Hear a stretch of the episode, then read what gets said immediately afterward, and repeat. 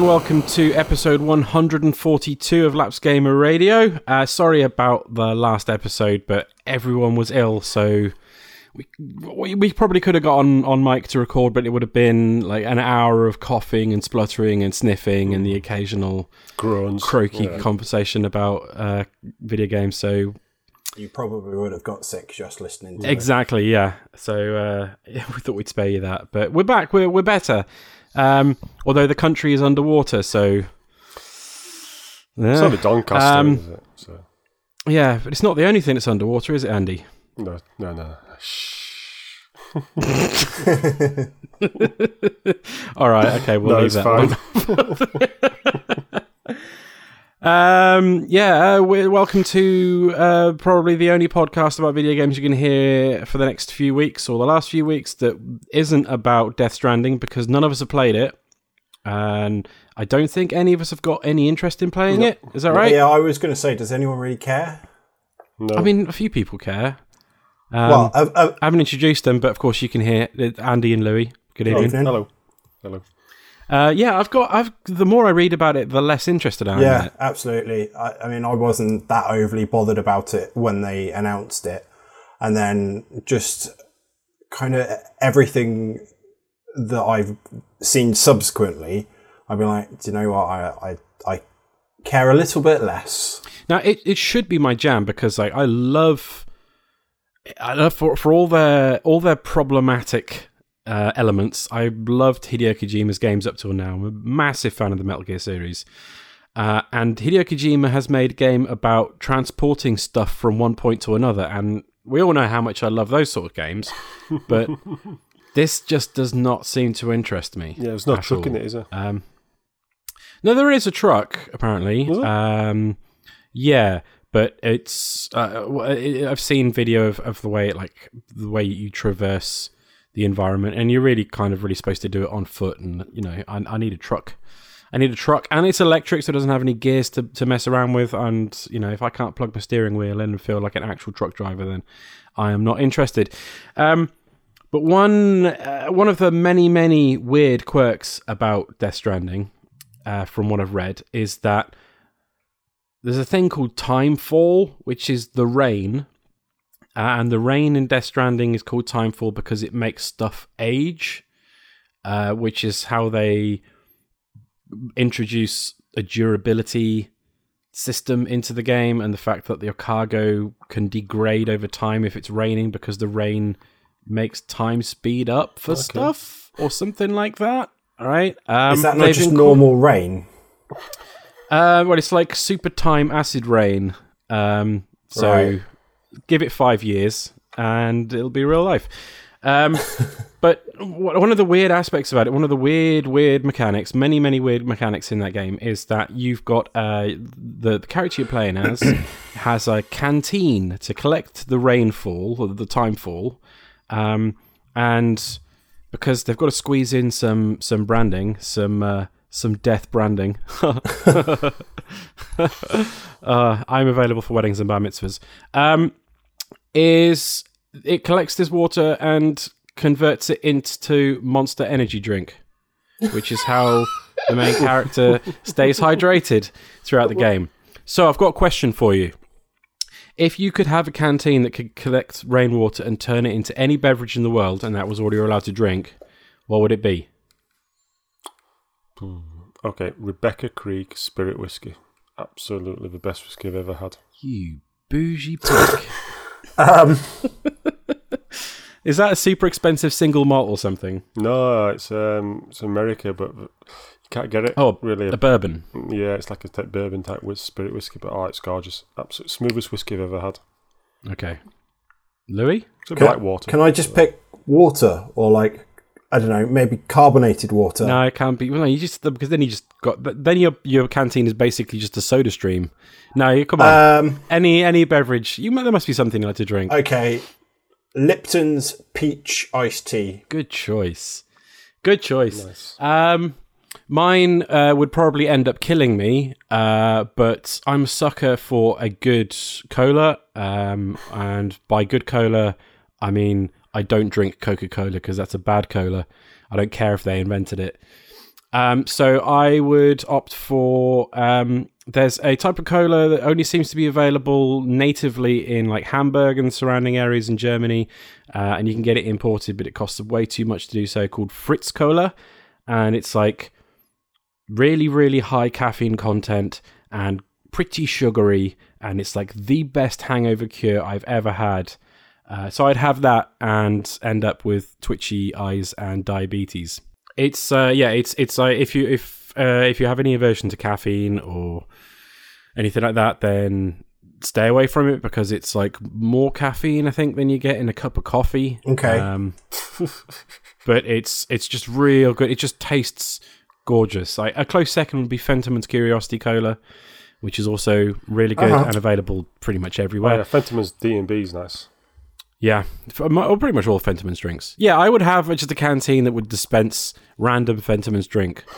Rose lemonade, Seville orange, their ginger beer's real good.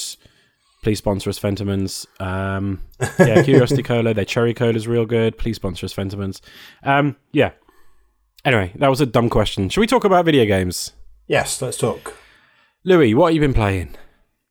So, uh, as of the last episode, we were we spent a lot of time talking about the Switch and Switch games, and um, yeah, I then went out and bought a Switch, About goddamn time. and it's Isn't that right, Andy? I'm holding out. I don't need. I don't need a Switch. do, you- All right. I, I, do you know what? I didn't think I needed a Switch, but um, I love it. It aside from my when I was on uh, doing my charity stream, it's pretty much the only thing I've played since I bought it, which was probably just over two weeks ago. Um, I've been hammering through um, Pokemon. Uh, Let's Go Pikachu. I've been playing the the new the new sorry the new to me um, Mario Rabbids, um, and it's just it's just a brilliant little device. Absolutely love it. Yeah, it is. I, I know, and you, you would. I, I know you would actually get one, Andy, if they ever decided to port um, that dumb Warcraft football game. Oh, what Blood Bowl? Yeah, Blood Bowl. I didn't mean to call it. You know, I, I'm not saying it's dumb. It's supposed to be very good. But if they ever ported that to Switch, you'd probably end up getting one because you then you could play it on the toilet. Yeah. Um, yeah, the the the Switch is is an incredible device. It's um, it the only reason it is not my most played console is because Destiny's not on it. Um, otherwise, it would be the, the console I play the most. Uh, I take it to work with me every day, and I sit and play. Well, at the moment, I'm playing through Breath of the Wild again on it. Um, It's just a fantastic, fantastic console. Um, yeah, uh, Mario and Rabbids was kind of a it was a real surprise because Nintendo uh, have been um, very reluctant in the past to allow their properties to be used in games developed by other studios. And it's a Ubisoft game with Mario characters in it, but it got like the like the thumbs up seal of approval from um, from Miyamoto, and uh, it's a really good game. Yeah, it's it, it looks like uh, how what was it you you called it? Baby Like baby's first yeah, baby's first XCOM, but um, it's surprisingly difficult on some levels. Um, Like the only thing they did to simplify it is, uh, is in XCOM, um, your shots. It doesn't matter how you know where you are. You can be standing directly in front of an enemy, uh, but your shot is reliant on a Yeah. on a dice roll. And the only th- change they made in that is like, if they're behind full cover.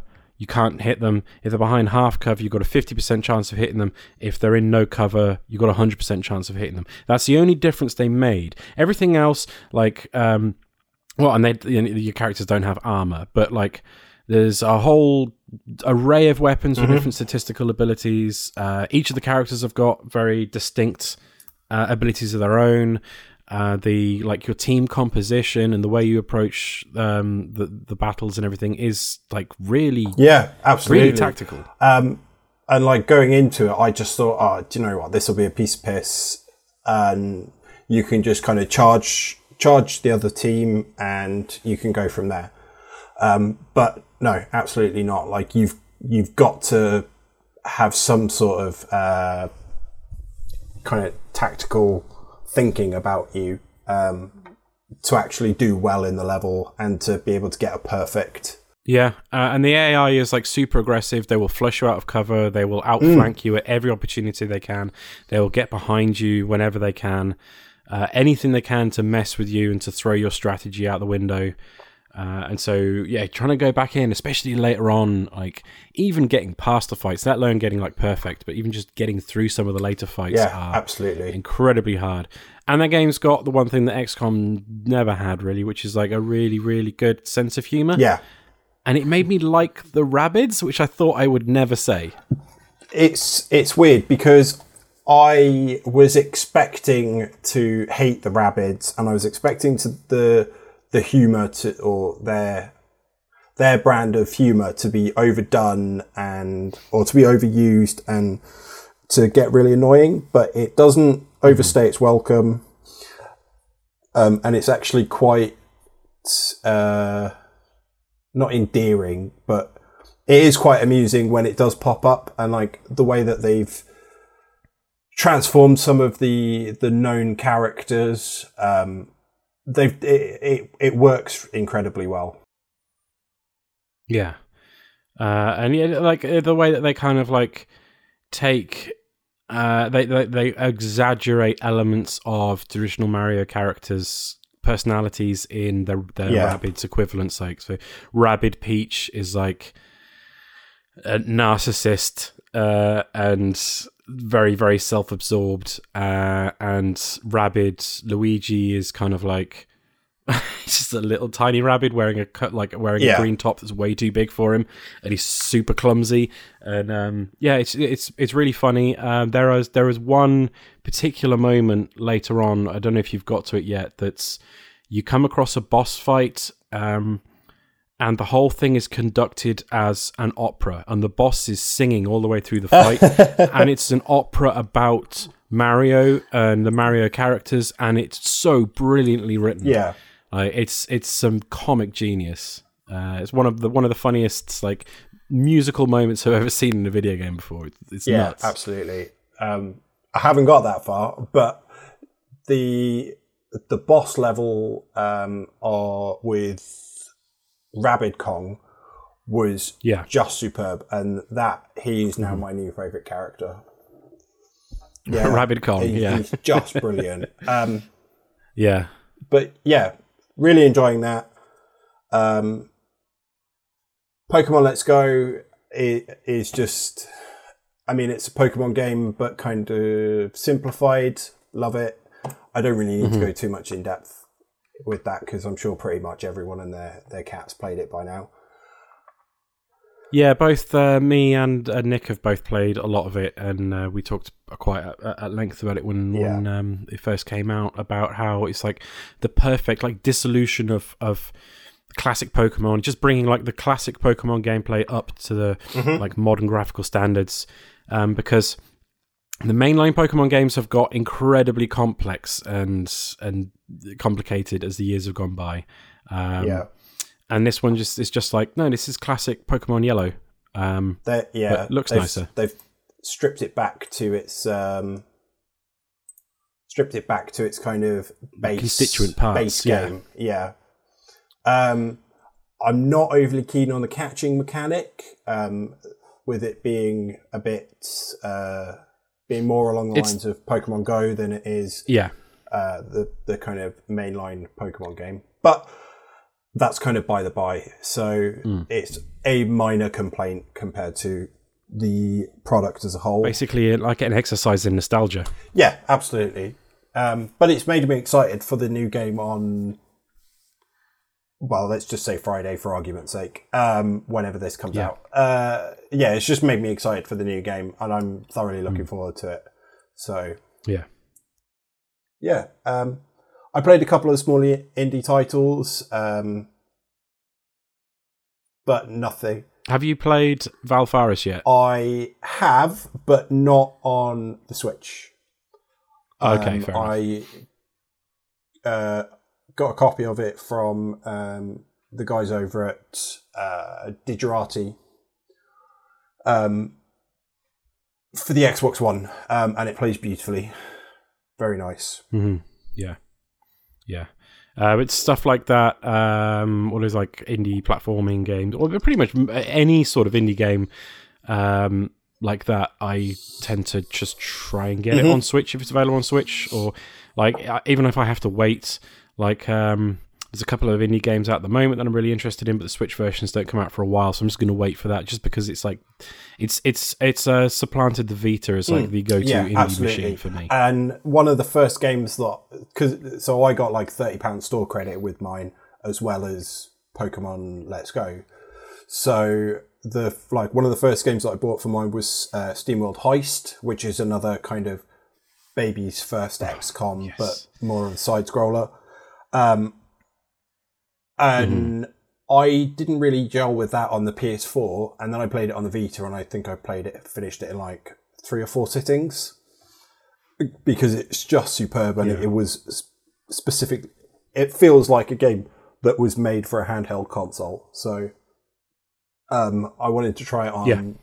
a console with a bit more grunt behind Yeah, I I've been playing. Uh, I've been playing that and SteamWorld Dig uh, two uh, on the on the Switch, and they're both uh, all, all the SteamWorld games so far have been excellent Switch games. Uh, I'm hoping at some point in the not too distant future that um, SteamWorld Yep. Quest is that what the latest one is? The sort of Yep. deck building RPG Yeah, yeah. game uh, will like will be appear at like a you know a price that I can't resist Mm. in sales because uh, all the SteamWorld games have been fantastic. And have you ever played a SteamWorld game? No, no. I've got some f- that were giving free. I think with PS Plus and stuff, but I haven't. They're Yeah, all real yeah, good. excellent. I, Yeah. Yeah, I'm intrigued by them, but Uh, I'll get around to it eventually. SteamWorld Heist in particular because I, I know you're a big fan of like turn-based gameplay, Mm, and that one's real good. Uh, And as it happens, the guys from Image, uh, Image and Form are incredibly nice guys. So, um, Brian from the CEO um, came onto one of the podcasts, and he's he, he- you can hear in how he speaks about his games that he is a gamer that makes games, um, rather than just a a, Yeah. a games developer that kind of doesn't enjoy playing video Yeah, yeah, games. So, yeah, um, Yeah. yeah, great game, great guys, great company. Uh, Yeah, I played some other things, but not Cool. at any great depth that, um, or any, any great length that uh, I could talk about them. So, Uh, Andy? Um, it's been a bit difficult. Um, what with um, babies and flooding and etc. Yeah, yeah. Yeah. No. Um. Well, last couple of months it's been a bit difficult. Um. I've been beav- potting away at Dying Light, Batman Arkham Origins, Overcooked. Completely got onto stage six now. Is that the um the first one? Yeah, still pl- beaving away with the first. Are you playing that solo? No, with my brother. I Oh, it okay, I was gonna say yeah. Solo is rough. Oh, I tried it solo. I thought I'll just 'cause what we needed was one star to unlock stage six, and I thought I'll have to, I'll do it on this because and just like man, I didn't realize you had to keep swapping over Yeah. um, the, the the chefs and all that. I just thought Mm-hmm. the AI would take over, but it's like oh, no, I'm not doing this by myself. It's just not designed for No. a single person at all. Yeah, I I tried doing it and it was uh, it was just rough. So I ended up just having to wait until you know I I was uh, I, I could sit down and play it with the other half to get Yeah. through it. That game was absolutely screaming for online multiplayer, which thankfully they put in um, Overcooked two. But Yeah. the first one, uh, like it really suffered from not having it because like if you didn't have anyone else to play with when you wanted to play it, you were having to do that nonsense swapping between Oh. the two chefs and like you could set what you can set one chef off like chopping something Mm. and they'll continue to do it whilst you do move the other chef around but they have no autonomy and it's just um yeah it's a bit of a nightmare But- Yeah, but, that game is great Oh, it's a great game, but Yeah. like I said, we're just beavering away, just trying to complete that. Hmm. Um, put about saying I didn't have a lot of time, put about thirteen hours into Lego Marvel Avengers, trying to get um, unlock. Well, just basically get hundred percent on it, and uh, about sixty odd percent on way through. I mean, too. I think what happened, Lego developers, we just put too many gold bricks in it. Yeah. It- we just got too big. They they seem to like they needed they felt like they needed to top the the number of collectibles and gold bricks and stuff they put in the games with each subsequent one. Like the last one I played seriously was like um one of the Lord of the Rings ones. So God knows how many years ago that was. It was like on 360. Uh, Well, and I think the there was first like Lord of the Rings. yeah, and I think there was like a hundred Yeah. gold bricks maybe. yeah, like, that's max. fine. And like that's now doable. this one's this one's got 250 250 Yeah. gold fucking bricks. That's that's. no one's got time for that. I think. Nah, the the last one that I played. So I I played both the both the Harry Potter ones Yeah. through with my partner at the time. Um, both, I think, both the later Star Wars ones. Um, a few of the others, Pirates of the Caribbean, and then I got to the Jurassic World one, um, and I was just like, do you know what?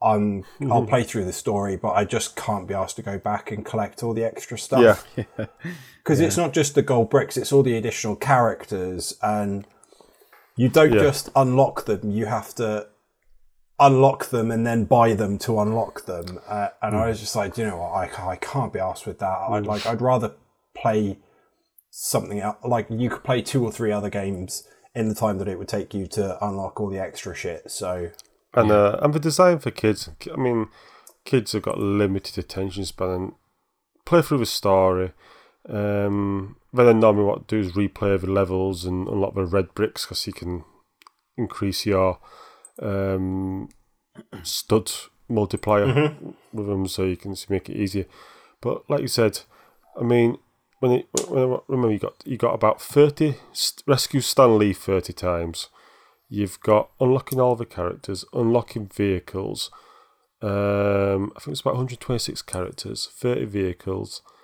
Then collect all the comic books because you've got to collect. Each level's got 10 of these like little cylinder things, and then on top of that, the gold bricks. That's just too much. You know, it's all right with a Yeah. hundred. So I play on the PS3 because I like I've hundred percented all the Lego games up to um in in order of up to the Lego Marvel Avengers, but like now I just have a time. They're all right to just to maybe just pot around him, but ah, just don't have a time to unlock 100, 250 gold bricks. So I'm just gonna play continue do a bit of a DLC because I've got all the season pass for it, so there's some interesting levels and stuff which I will play through. But I think I might just leave it there and pff, don't know whether I'll come back to it or not. Maybe when my daughter grows up a bit, I mean, she says, "Come on, we'll do it." Maybe Yeah, we'll do it yeah. then. Something to do, but at the moment it's just too much. But I managed to complete a couple of games. Okay. So I think the last time I was on, I talked about Battlefront Two. Um, so I started the campaign and I completed the campaign back in August. Oh Um, um, um, mixed feelings about that campaign.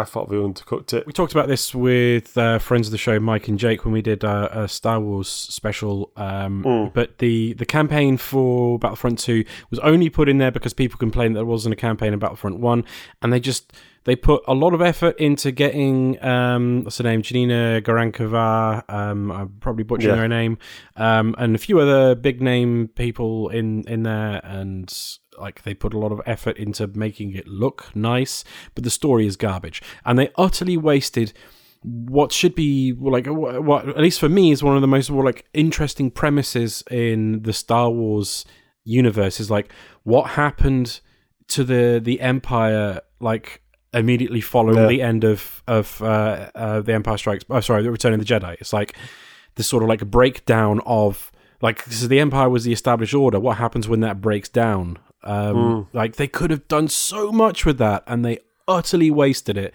And I was I was yeah so disappointed with that campaign. Yeah, I mean, I was as well. I mean, the character as well was interesting, but you know, an imperial turned rebel. You know, But she turns so quickly. I know. She she goes from being like one of the most elite Hardcore. imperial like devout like to the emperor like uh soldiers one mission like and then like 10 minutes later she's like oh I'll be I guess I'm a rebel now yeah, for like no fucking reason and and I'll go I- against my father. My father's an admiral, and yeah I know and like they they needed to they needed to build up to that and there's just absolutely no character building yeah, and it's such a waste fucking EA um and uh, I really hope Jedi Fallen Order is good. no, it's supposed to be. Yeah. I mean, even the space battles seemed a bit. I don't know. They didn't. to me, they didn't seem as good as Rogue Squadron on the GameCube. Everything about Battlefront and Battlefront 2 is like this should be better than X hmm. other game. Like like we talked about it many times about how when the first Battlefront came out like th- there are th- there are only two things they could do to get it right, which is either like make it exactly like the old Battlefront games or make it Battlefield but with a Star Wars skin on it and they did neither of those things. They just made some wishy-washy thing somewhere in the middle, and they didn't really improve Yeah. it with Battlefront 2. Like they made some changes so you could actually squad up and play with friends. Eventually, um, they decided to add that in, and like the maps are, you know, they're kind of interesting. And it's like I am not a big fan of the prequels whatsoever, but being able to run around on um, whatever the planet was where the the Gungans come from. Naboo. Naboo, yeah, running around like the the um, running around as one of those stupid Roger Roger droids in Naboo um, is kind of fun, uh, and like it's it's just like there's a lot of fan service in there, but the actual game underneath is a bit whack. Yeah. So, also, I mean, you fly the Falcon as well, and you f- don't feel right. It feels Well, do you I mean, fly in it? Like that was one of the other big complaints as well. Like if you fly a plane in Battlefield, it hmm. kind of handles like you would imagine a plane handles, but they're like they hmm. dumbed down the flight controls in Battlefront so much because they had to make it appeal to as wider audience as possible that it just it just feels bad. I know. Sorry, Yeah. I'm going to stop ranting now. Yeah. and then the, I play the DLC as well. What you get free with it, the resurrection, you know, later on Mm-hmm. when she's a bit older and it's a bit further in, and it's just like, it, you know, like I said, it's a it is a massive disappointment, massive waste, and it just show EA using the Star Wars license. I I actually really enjoyed the f- first Battlefront.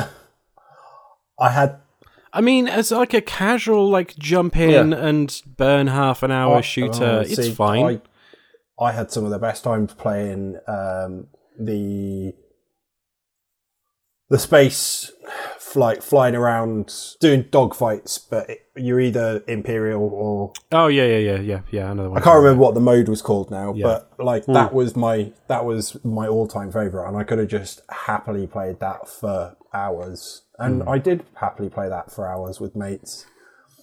Um, I think it's because it's one of the few bits of the game that I was actually kind of good at. So hmm. Yeah, I haven't stepped into the multiplayer too much, so I can't really comment. I might still on my still on my PS4, so I probably want to delve back into it because I think we're going to support it a bit more with a new film coming out. It's a few new maps, a few new s- stuff coming out. I hmm. think in December, so I'll see what that does. I'll probably jump back into it and see how it goes. But the campaign, it was all right. But like I said, it was some of the locations were really nice. You know, the graphics, as always, by Dice are pretty, and the sound was really good. But overall, the story wasn't much. Cop. Yeah, So- I mean, we we've talked about that before as well about how like Dice took all of their like Battlefield's audiovisual tech and put it into Star Wars games. So when you're running around uh, on on the battlefield, uh, it looks and sounds like you're in Star Wars, which is amazing. Um, but it's just kind of surface, you know, surface deep. But uh, uh, I mean, uh, aiming down sights doesn't make any difference to your accuracy at all. No. Uh, and things like that. And it's just like, once I got over that and I was like, okay, I just stick it in third person, don't bother aiming down sights. I basically started playing the game like Splatoon, um, and I actually had quite a lot of fun with it then. Uh, just just like a casual thing, you know. And I was like, I don't really want to play a hardcore shooter right now. I'll stick Battlefront on, and you know, a little warm, the little warm, fuzzy Star Wars fan in my heart was like, this is kind of fun, um, as long as I don't think about it too much. Well, I mean, twelve-year-old me playing this would have loved it. Oh yeah, yeah, for sure. Yeah, but um, an older me's not so much. And also, I, I remember this stormtroopers were right bastards in terms of just swamping you. So it did feel it didn't it didn't feel like a Star Wars game as such. It just felt very unfair in how the AI. Well, because the st- the stormtroopers can actually aim. Well, was that? But no, it was just how the how it was. It was just seemed to be that was loads of stormtroopers. I mean, obviously you get past a certain point again, um, and then they wouldn't appear. It was just that type of stage. Very old, but very old-fashioned gaming, but very. They couldn't hide it in terms of bit like Gears of War Four, where it's like, oh, you get past this bit, there's no more of those enemies. Get past this bit, no Yeah. more of it. It just seemed very obvious Yeah, yeah, in yeah. the way it is.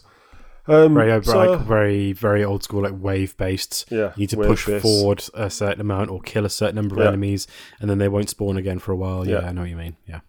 So, um, would I recommend it? If you're a Star Wars nut, have a go. You might, you'll enjoy it. Stick it on easy, and you'll probably have a nice. Yeah, I mean, you could probably pick up Battlefront 2 for uh, quite cheap now, yeah, uh, and so all the DLC for this one is free. yeah, Um, so, and I mean, you don't need uh, you don't need you don't need those mad sharp like super like sharp reflex first person shooter skills that you would to like play COD. So Mm. it's quite a relaxing shooter. Mm, Good one for a lapsed gamer, I reckon. yeah. Yeah. Um, All right, you've convinced me. It's all right. It's all right. um, the other one is Raging Justice, and I picked this up off PSN.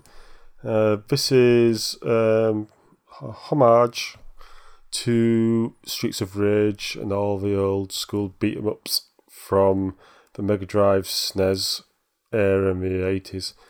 So essentially, this is Streets of Rage, where you choose one of three characters um, a young man, a cop, and a woman, and side scroll and beat him up, and you go through the levels and just kick ass basically. Hmm. Um, graphics have been updated. Um, clearly, this is a labour of love, um, and it's been published by Team Seventeen of Worms fame. And overcooked. Yeah. But the graphics are really good.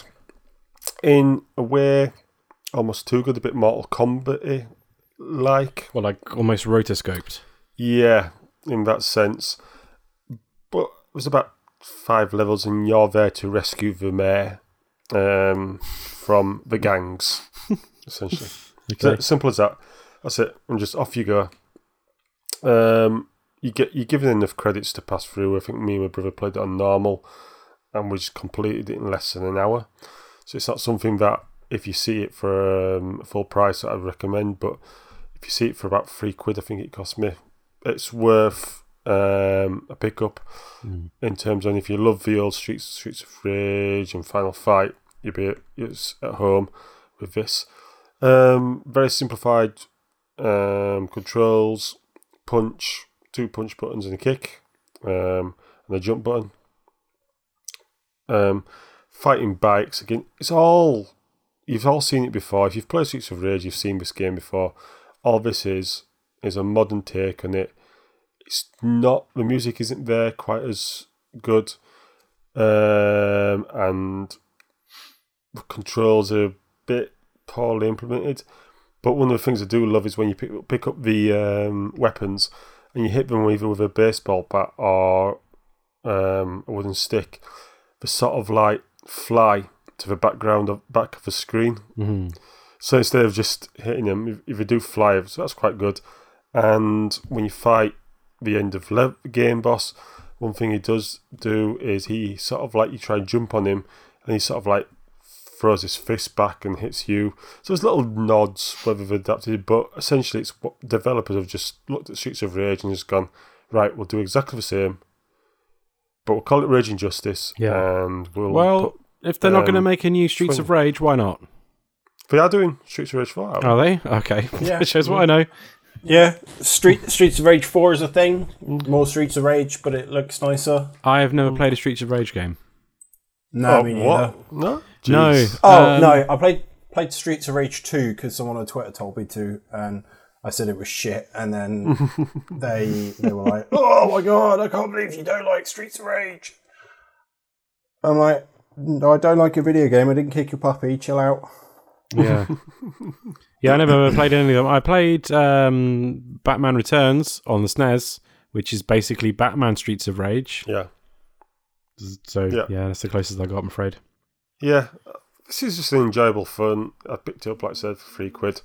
Um, if you play, I think it's got online multiplayer. It's got leaderboards. So it was a little thing that add a little bit of longevity to it. But if you pick it up for the right price, ideal for a lapsed gamer because you can play it complete within less than an hour or so. Is it- You see a lot of, um, at least in recent years, there's been a lots of like modern updates, modern twists on like Hmm. the Contra style game, uh, but not so much um, this particular genre. So that's cool to see. Yeah, it's nice. I mean, the last one I played that was modern was that Dragon's Crown. And the problem with Dragon's Crown, in terms of a modern iteration of it, there's too but too much grinding in it, where you have to repeat certain things over and over again. Um, I mean, the best thing, one thing I think what Raging Justice could have done, was the taking off the old Dungeons and Dragons Shadows over Mystara games, where like a sort of RPG, you're developing your character, maybe do, doing different punches, different kicks, that type of thing. That might have been made it more um, interesting and added length to it, but overall, it was okay. Okay. Been playing anything else? That's it. That's, That's it. Okay. Um, well, I'll right through what I've been playing then. Um, so over on the YouTube channel, uh, you can catch the highlights of uh, last few weeks uh, or last few fortnights of fortnightly fisticuffs um, with me and uh, Conor McCurvey. So from that, I've been playing. We've been playing a bunch of like anime fighters. So we played. Uh, Perverts, perverts. yeah. Um, Flying dicks. Uh, guilt. No, no, no. Flying dicks. Some like inappropriate amounts of anime titties, but um, you know, it kind of goes with the territory. As we played uh, Guilty Gear Xrd Revelator Two, uh, which is the first of the ridiculously titled anime fighters we played. Um, and uh, it's one of the best fighting games I've ever played. I, I I I went in a little bit anxious because I'd heard that it is less welcoming than Street Fighter Five, uh, which I have always struggled with um, since I started playing that game. I've, I've struggled with like the timings. Um, of, of, of like uh, inputs for combos, um, but Guilty Gear is was nowhere near as uh, unforgiving as I found Street Fighter, and it's just like a really really tight um, fighting game. It's also one of the prettiest games I have ever seen. Like, um, there's an amazing uh, YouTube video which I, if I remember to, I will link to in the uh, the show notes that explains how ArcSys ha- uh, created the um, the design of it. Uh, because the way they, like lots and lots of companies over the years, like Andy, you've played one of these games because uh, they did it in Transformers. Um, Ooh, devastation. Devastation, where you try and take like a 3D game and make it look like 2D, and that did a, that did a really good job of it. Um, most of the time, though, you can tell it's 3D, and you can kind of tell in Transformers Devastation that it's 3D. Yeah. In Guilty Gear, you don't realize it's 3D until the camera swings round the characters, and then you're like, "Oh shit!" Because up until that point, it looks like a 2D hand animated, hand drawn, hand animated um, fighting game, and there's loads of little tricks they use to to, to do that. Like, um, there is no. Um, so one of the things is like between two frames, a computer when animating something um, in 3D or like even good, like regular computer animation will like smooth the transition between the two, so it's one smooth motion. Um, they like denied the animations that right, so that they're like it looks like individual hand drawn frames. Uh, and like the way they handle like lighting and stuff like that. It's all very technical. I'll, like I said, I'll link the video in the description. Super interesting video if you've ever been interested in how like ArcSys make a 3D game that looks 2D uh, and looks hand drawn, but it's all done on a computer and it's fucking nuts. But yeah, aside from that, it's just a really really good fighting game. Uh, then we moved on to the slightly more recent ArcSys fighting game, uh, Dragon Ball FighterZ, which again is it looks like an episode of Dragon Ball, like hand drawn 2D anime, but it's a 3D fighter or 2.5D fighter. Uh, but that one's like um, uh, a tag one, so you, you pick three characters and you're tagging them in, and it is as bonkers as you could imagine uh, a fighting game involving Dragon Ball characters would be. Uh, also super accessible. Like there's an there's a there's an auto combo system, so if you if you're not very good at fighting games, you can just mash one button and stuff will happen. it's got a dedicated oh. fireball button. Really? Yes. Do you know what? That's actually really piqued my interest now. Yeah. Uh, I mean, like the there's uh, the auto combo system was like it won't do as much damage as if you manually did the combos, but at least you can just hit buttons and stuff will happen. So I, I'm so appallingly bad at fighting games that aren't Def Jam mm-hmm. Fight for New York. Yeah. So that and I I really like the look of Dragon Ball FighterZ. So mm-hmm. Yeah, I didn't realize that that was a thing. So I'm sort of tempted yeah. to pick that up now.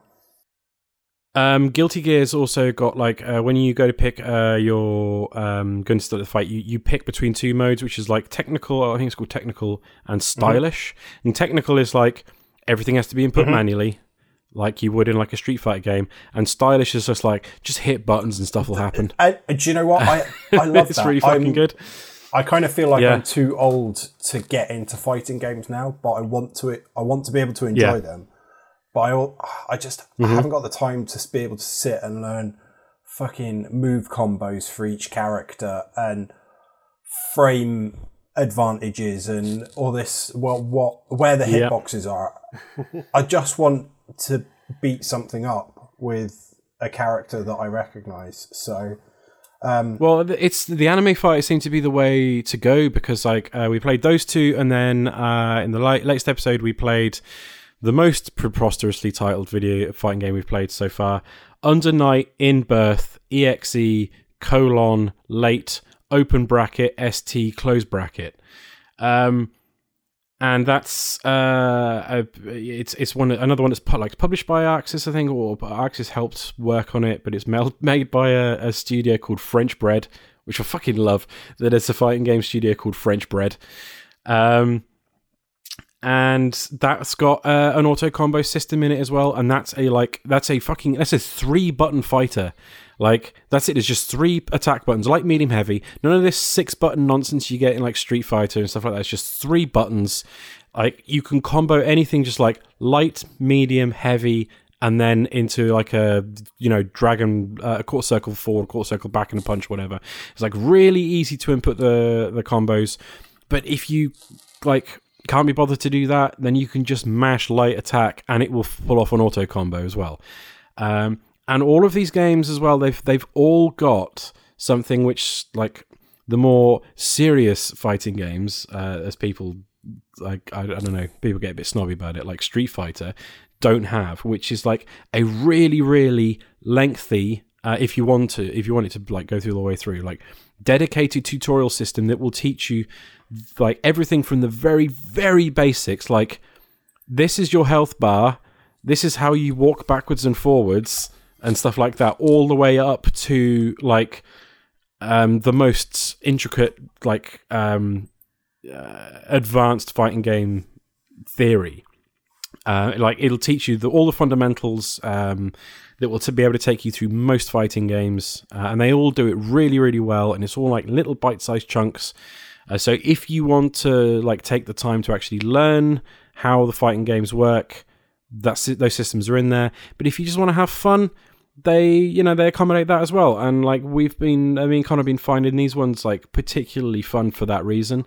Um, we've um, we've both decided to play uh, for the next episode. Um, BlazBlue Cross Tag Battle, which is another ArcSys game which has like you know an auto combo system and uh, and whatnot, but it's like another tag game and it, it, incorporates characters from BlazBlue, which is a fighting game I'm not familiar with, characters from Under Night In-Birth, um, characters from RWBY, which is that Rooster Teeth Western anime. Oh yeah, yeah, It's yeah. supposed to be very good, but I've never watched it.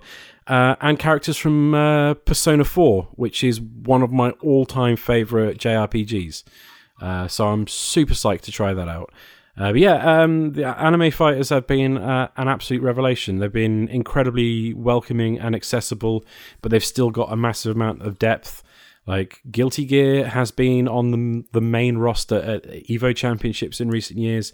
Um, Under Night In-Birth, the auto combo three button fighter was on the main roster at Evo this year. So yeah, anime fighters are are on on the up and up. It seems, and I am fully on board. Uh, what else have we been playing? Uh, I f- played through and finished all of Legend of Zelda: A Link Between Worlds, which is a sequel to one of the old Zeldas. I can't remember which one it is.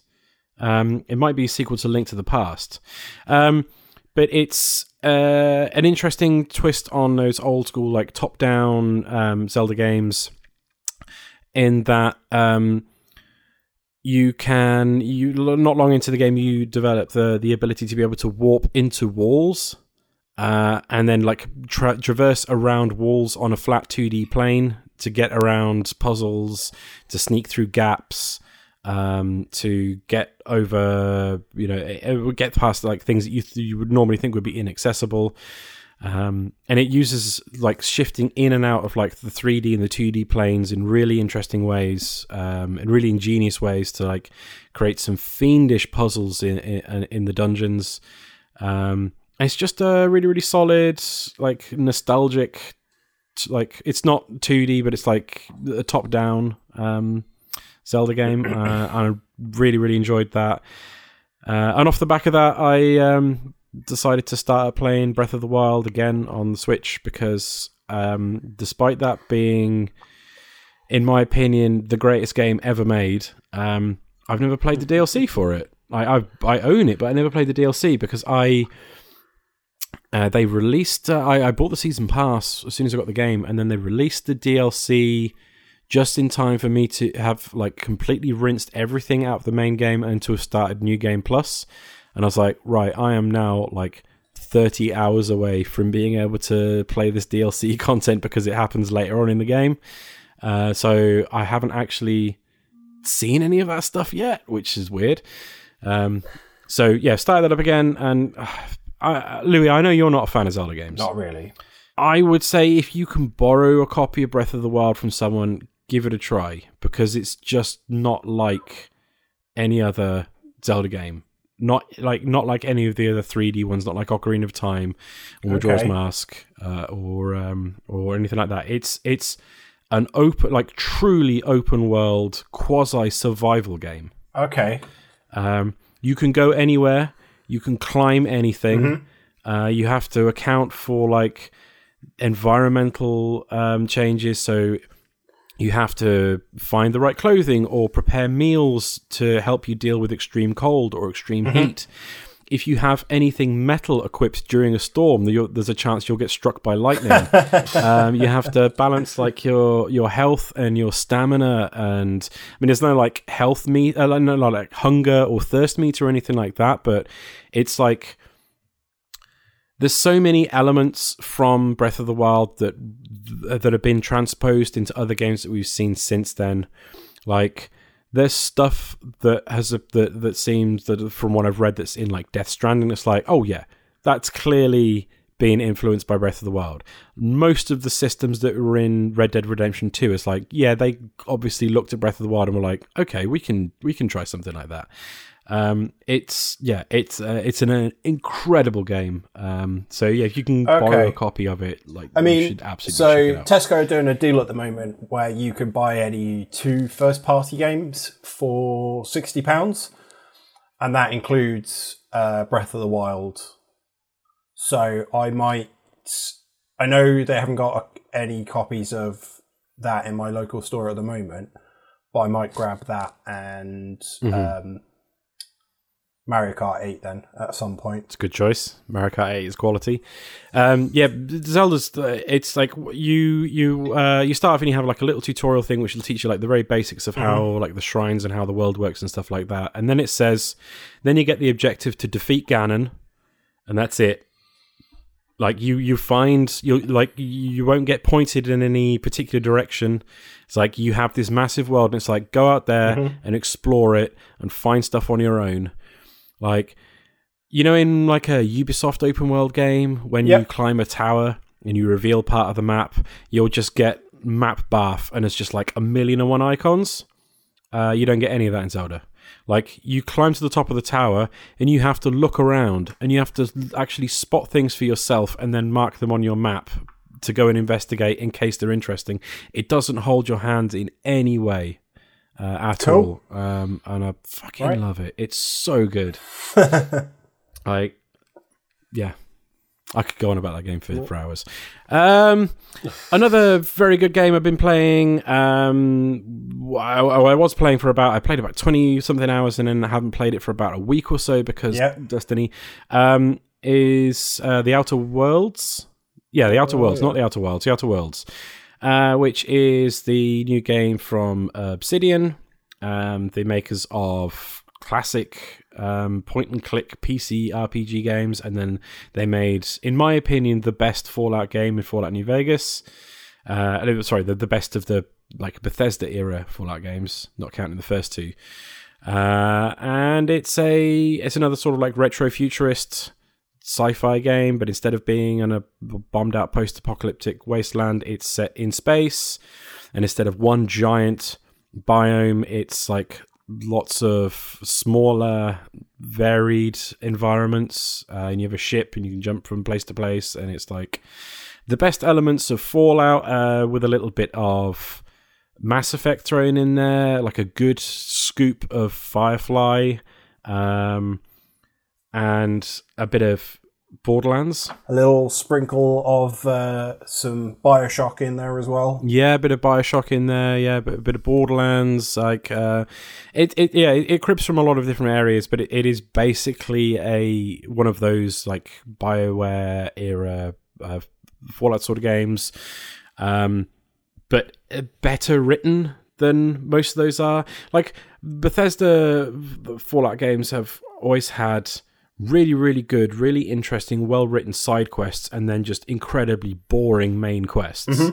Um, and this has got like incredibly well written side quests and an actual engaging main story, and you know, a plethora of really interesting characters, and all of your companions that you bring along are really interesting, and the shooting actually feels good for a change. I mean, not like you know, like Doom tight, but pretty good first person shooting. Uh, and more options on how to build your character and it's not as black and white as like uh, the you know the corporations are entirely evil and the people pushing against them are entirely good. There's lots of shades of gray uh, and lots of difficult choices that you've got to make and uh, yeah i played it i played about 20 hours of it. I'm gonna i'm gonna probably gonna save the rest for while i'm off over christmas but uh, it's real good it's real good. Have you played any of it? Yeah, I have. what do you think? I enjoy it when I play it, but it doesn't make me want to go back and play it. There's just some there's just something about it that I so um I that's what I started my my recent charity stream off with. Um and by the end of the the 4 hour block I was just like yeah, I'm kind of, yeah, I'm kind of over this now. Like, there are just some really interesting, um, like, well, not interesting. There are some really bad, in my opinion, choices. So, like, I don't know. You must have um, picked up some of the flaws. oh i rejected every single one of them So I I start I picked up a couple, but one of them is um, like a fear of robots or robot phobia. But what it doesn't tell you Right. is that later on in the game, spoiler for anyone who cares, um, what it doesn't tell you is later on in the game, you actually get a robot companion Yeah, Sam. who triggers your robot phobia.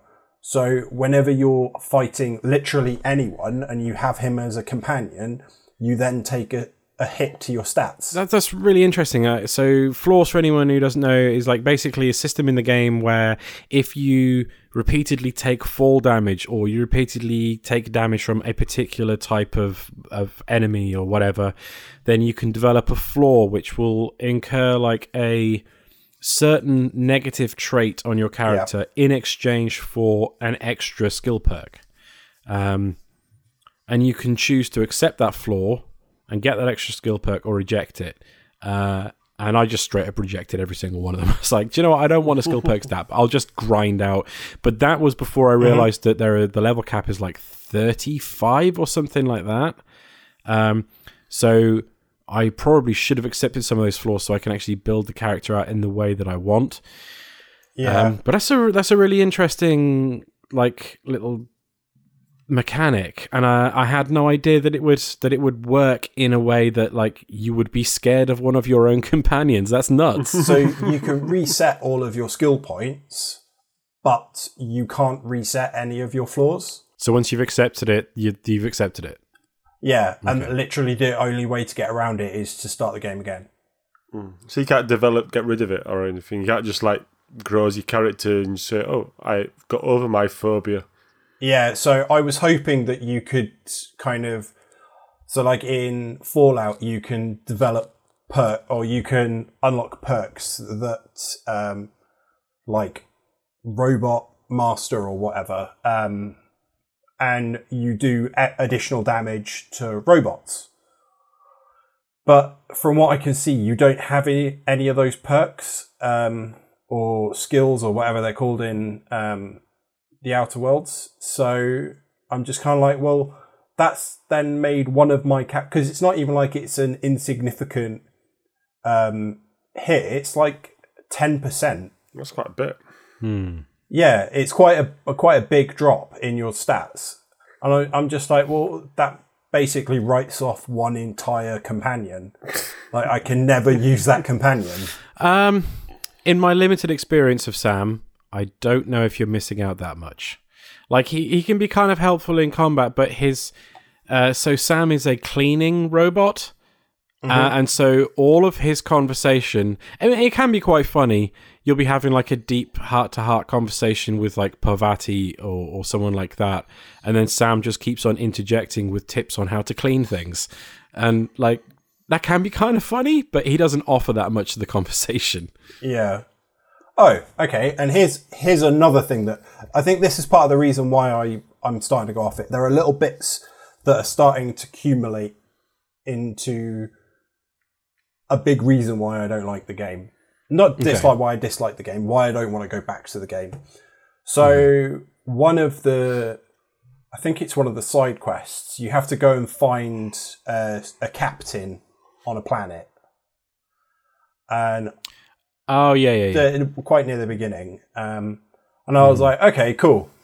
Right. So he's surrounded by um, raiders or whatever they're called in this. And I was just like, right, so cool, take all those out. And I accidentally shot him. But, Yeah. so he doesn't take any, he takes damage, but it didn't kill him. I was like, cool, that's all good. But it immediately makes him passively hostile to me. So I then can't progress with that quest, but it hasn't failed it either. So I can't Yeah. talk to him or his robot companion, so I can't progress with that quest. And I've I tried doing other missions, um, sorry, other quests to Did you, did you like leave the planet and come back? left the planet and came back. I saved, I saved, killed him completely. Then it failed the quest. Um, Reloaded, went to a different planet, quit the game, restarted the game, went back to the new planet. Still nothing. So that's kind of soft locked that quest for me. Well, you shouldn't have shot the dude. I didn't do it on purpose. These things happen. Um, and You're in the line of fire. Yeah. yeah, and I'm just like, they're not deal breakers, but it makes it incredibly frustrating. hmm Um, And then just recently, I've gone back to well, last night I went back to Fallout Four and played that for about ten hours straight, and I was like, "Uh, you know what, I, I remember why I loved this game. So Hmm. I would rather I would rather play Fallout Four than the Outer Worlds. Wow. Okay. See, I uh, I fell off Fallout 4 hard when a uh, a side quest, not the main quest, but a side quest that was quite lengthy that I had been building to for hours, got locked Okay. out by a bug.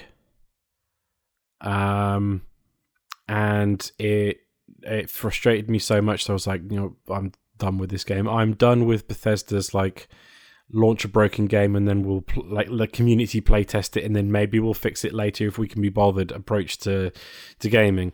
Um i will say that uh, i haven't encountered any real technical issues or bugs with the outer worlds in a in a sense that you would in a lot of bethesda games. I guess that's partly to do with the fact that it's well a it's not on that um but the same engine those bethesda games are on and also it's not Yeah. one massive open world it's like a collection of smaller ones so there's less there's less clockwork machinery going on in Yeah. one open world yeah, yeah. Sort of thing. I'm really liking the I'm I'm really liking the story so far. I'm liking the characters. I'm enjoying the quests. Uh, I really like the variety of places that you can go to. There's like one pla- one planet is like basically like a Borderlands style Wild West in space. Mhm. You know, lawless frontier. There's another place which is just one giant sprawling city.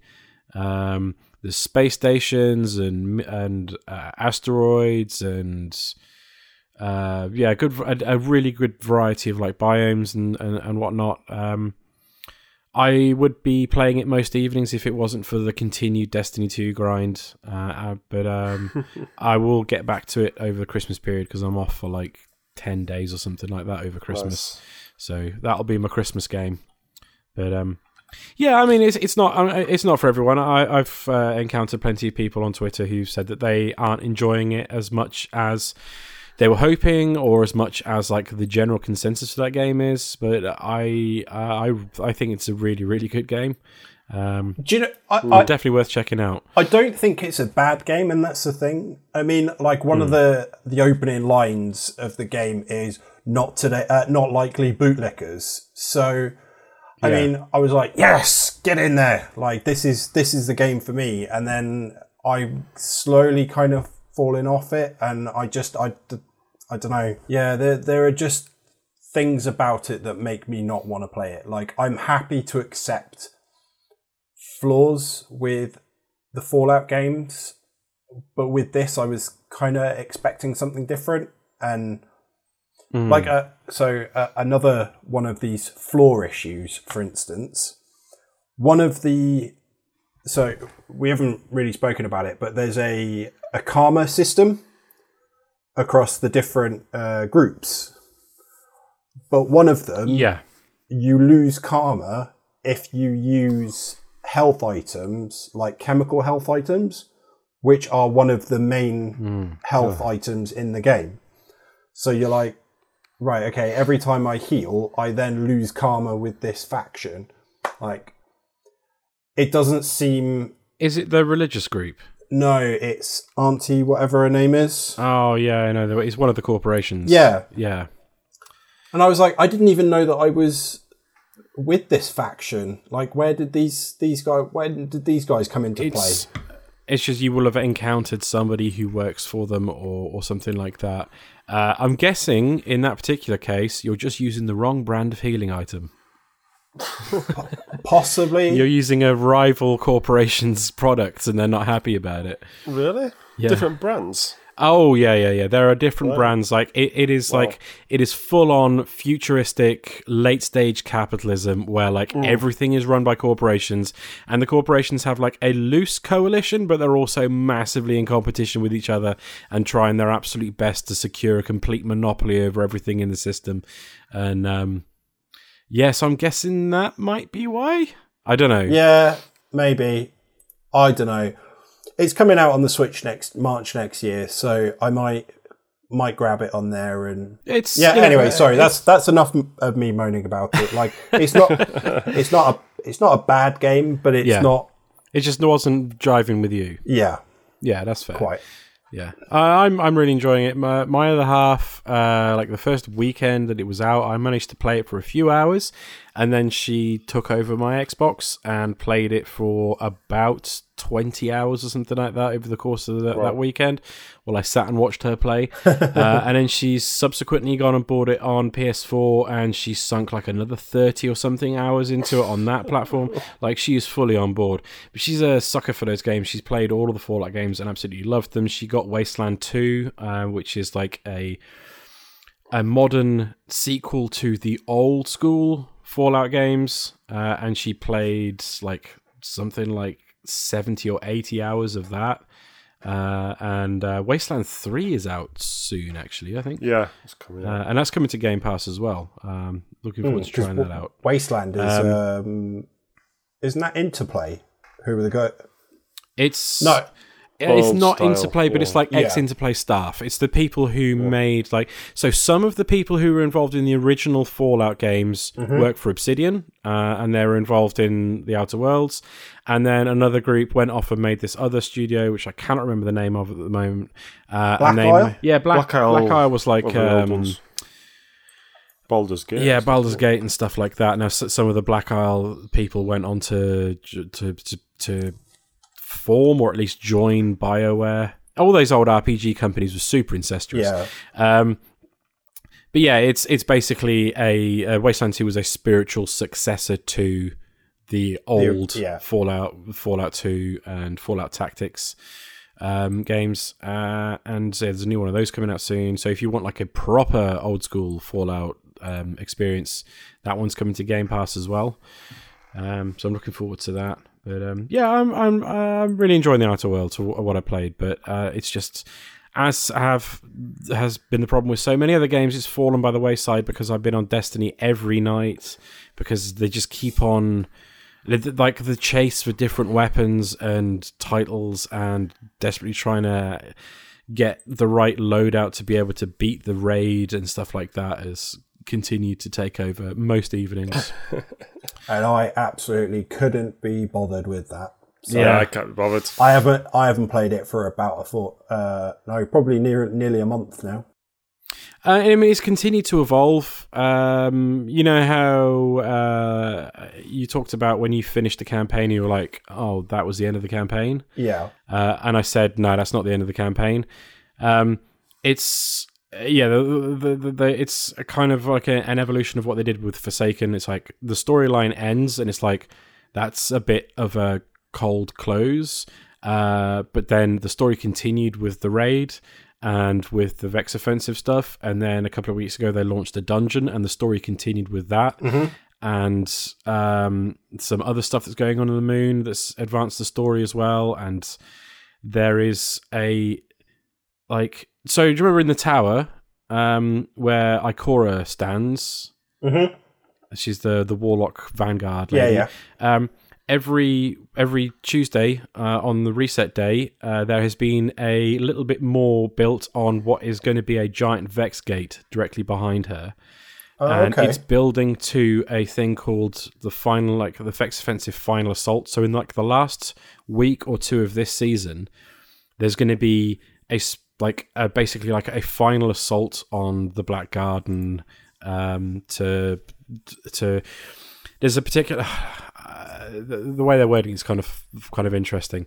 So like. I don't want to get too much into the lore because I'm sure people get fucking bored of hearing me talk about this. but like the Vex are these uh, robots that exist in all timelines, um, and they they move fluidly throughout time, and they keep on like changing you keep on like moving through timelines until they can find a timeline which ends with what they want.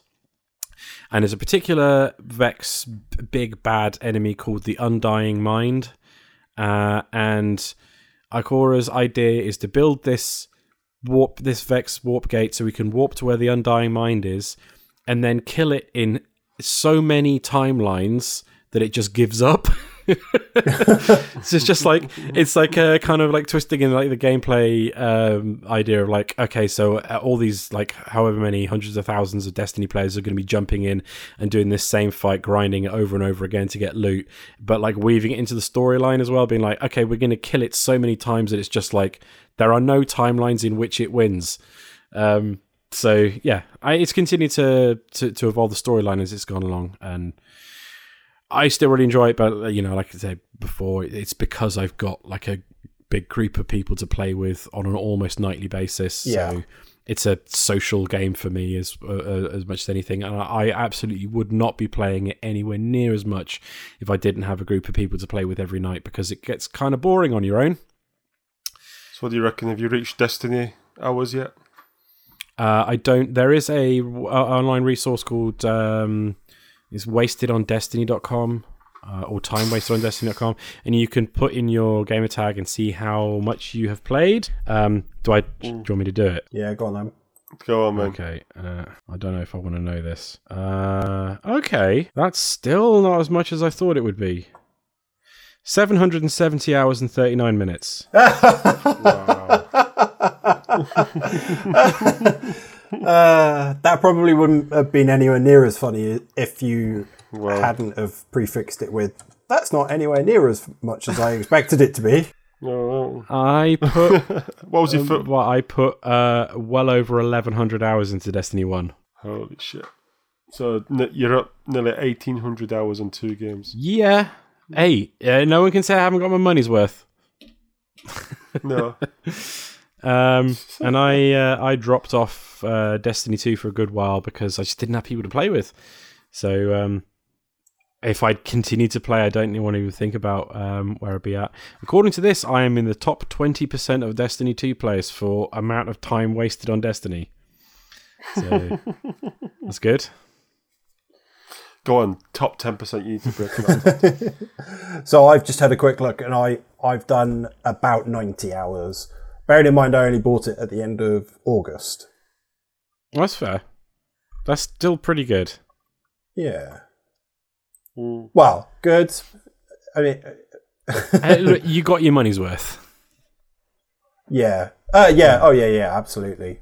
Yeah, uh, and I'm I'm going to continue to keep playing it. I I really enjoy it. Um, Destiny Two is a good game. Um, but yeah, that's about all I've been playing. Oh no, one other thing. Um, Gwent, uh, the card game from The Witcher Three, which I spent a Oh, ridiculous yeah. amount of time playing in Witcher Three. Um, possibly as much time as I spent playing the actual game itself, because I just got addicted to playing Gwent. Um, they spun it off into its own actual game. It was on PC and Mac and Xbox and PlayStation for a while, but I was just sitting here waiting for it to be on tablet. Uh, and it finally launched on iOS uh, a few weeks ago. Uh, and it's still really good, but they've made like dramatic changes to how Gwent works. Um, so if you played Gwent how it was in the game, it's now two lanes in instead of three uh, and cards can be placed. Uh, most cards can be placed on either of the lanes, but have different abilities depending on which lane you put them on. Um, there's just a whole lot of mechanical changes they had to make because they had they turned what was a card game within a game with a limited number of cards into a full-on CCG with like hundreds and hundreds and hundreds of cards. Uh, so they've had to make some quite dramatic changes, and so far I'm like I'm I'm okay with the changes they've made. It's I'm basically having to learn how to play the game all over again, uh, but it's I am much more engaged in playing this than I ever was with something like Hearthstone or the uh, whatever the the Elder Scrolls one was called, which I played for a little while, and it's like yes, these are okay. Um, but no, uh, Gwent on on uh, iOS. Uh, I'm sure it's coming to Android soon. But um, yeah, it's really good. So check it out if you like a CCG and you liked The Witcher. But uh, yeah, that's that's about it. That's what I've been playing. Cool. Should we bring this shambles to a close? Let's do it. Anyone got anything to plug? Yeah, so I've mentioned it a couple of times uh, in the show. So I did a charity stream just over a week ago for Macmillan Cancer Support. Um, and I just wanted to say thank you to anyone who uh, donated, uh, shared, joined me for games, joined me in the, the chat, um, sent out nice tweets on uh, Twitter or whatever. I didn't manage the full 24 hours, um, which I'm kind of gutted with myself about. But I did, however, raise £825 for Macmillan. Which So is amazing. Like that's incredible. Well done, man. um, thank you very much. Um, yeah, so thank you to everyone that supported. Um, yeah, all that money went straight to, to those guys. Um, I think I worked it out that it's just shy of a thousand pounds with gift aid. So that's really good. Um, yeah, so yeah, massive thank you to everyone. Um, and I've already decided my charity for next year. So it's probably going to be about the same time. I've got more time to prepare. Excellent.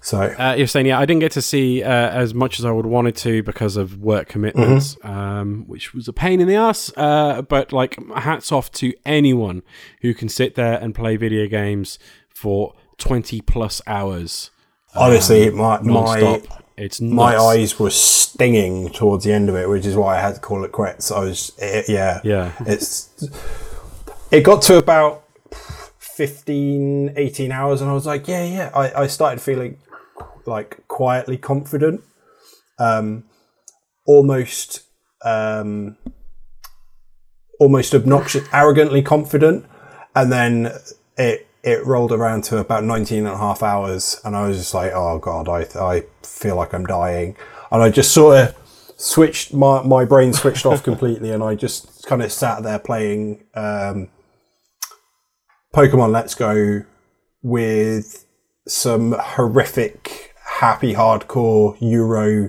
style hardcore dance music on on my headphones, not engaging with the chat. Um, so I can't imagine that it made for ent- particularly entertaining viewing, but um, yeah, I, I'll be doing it next year and I'll be better prepared. So, Nicely done, man. That is, it, it is an impressive feat. but uh, yeah, as I said, thank you to everyone that joined joined the chat or donated or whatever. Much appreciated. Uh, is there an archive of the whole thing up on your? Is it up on your, your Twitch? There is indeed. You can go through and watch all 20 hours. Um, I will go through and do like a highlights video, but to be honest, it's a lot of me sitting and being really bad at games.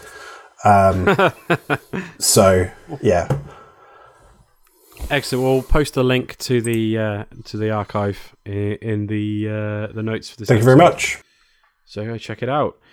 Um, I don't think I've got anything to plug apart from yeah, go over to the YouTube channel and watch the highlights of uh, Fortnite Fisticuffs. Yeah. It's dead good. Um, Andy, Uh, no. Uh, oh, yeah. Well, we're taking part in the Blood Bowl 2 League with um, the guys from Last Sa- Justin from Last Save Lo- Loaded and Colm and 60 Minutes with and a few other people. do you know what? I would love to get involved in that just to hear Colin play um, Blood Bowl. Well, fully enough, we are. We need one more member. But that means I've got to buy the game, and if I so- buy the game, then you've won. and I refuse to let you win, Andy. I'll think about it. It would eat into my destiny time, though. It was- well, one game a week. Uh, that's true. Yeah, I could, I'm sure I could stretch to one game a week. I'll have a look. I'll have a look. Um, yeah. Uh, will there, is that going to be streamed or anything? I don't know. We've talked to Justin about it. We just think try Justin to should get stream the yeah the last bits of um, I think seven members um, signed up for it, and one just had to drop out. So well, eight of them signed up, and one just dropped Okay. out. So we're at seven at the moment. All right, I get it. I'll, I'll, I'll, I'll have, I'll have a look. I'll see how much it is. You love turn based, you love XCOM, you love Mario Rabbids, and look at this on the plate, Sporting, Yeah, all right, all right. 2. I'll have a look. Um, so yeah, hopefully, like if Justin streams, then we'll we'll post some links to that as well. But uh, yeah, that that'll do for this episode. I thought it was going to be a nice short one. It's gone on for like an hour and a half. Um, Well, it did technical issues because we were that's true. um, yeah. Anyway, yeah. As always, go over to the Lapsed Gamer Radio YouTube, uh, YouTube channel. Uh, go head over to our Twitter feeds uh, at, Lap- at Lapsed Gamer. Um, you can email us if you want uh, at lapsedgamerradio at gmail.com. I think that's our email address. Yep.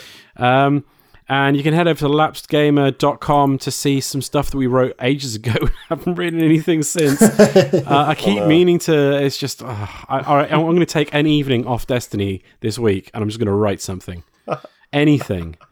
I, I promise I won't write about Destiny. I'll write something. um, Destiny is great. yes. Um, but yeah, uh, thanks for very much for listening, and we'll catch you on the next episode.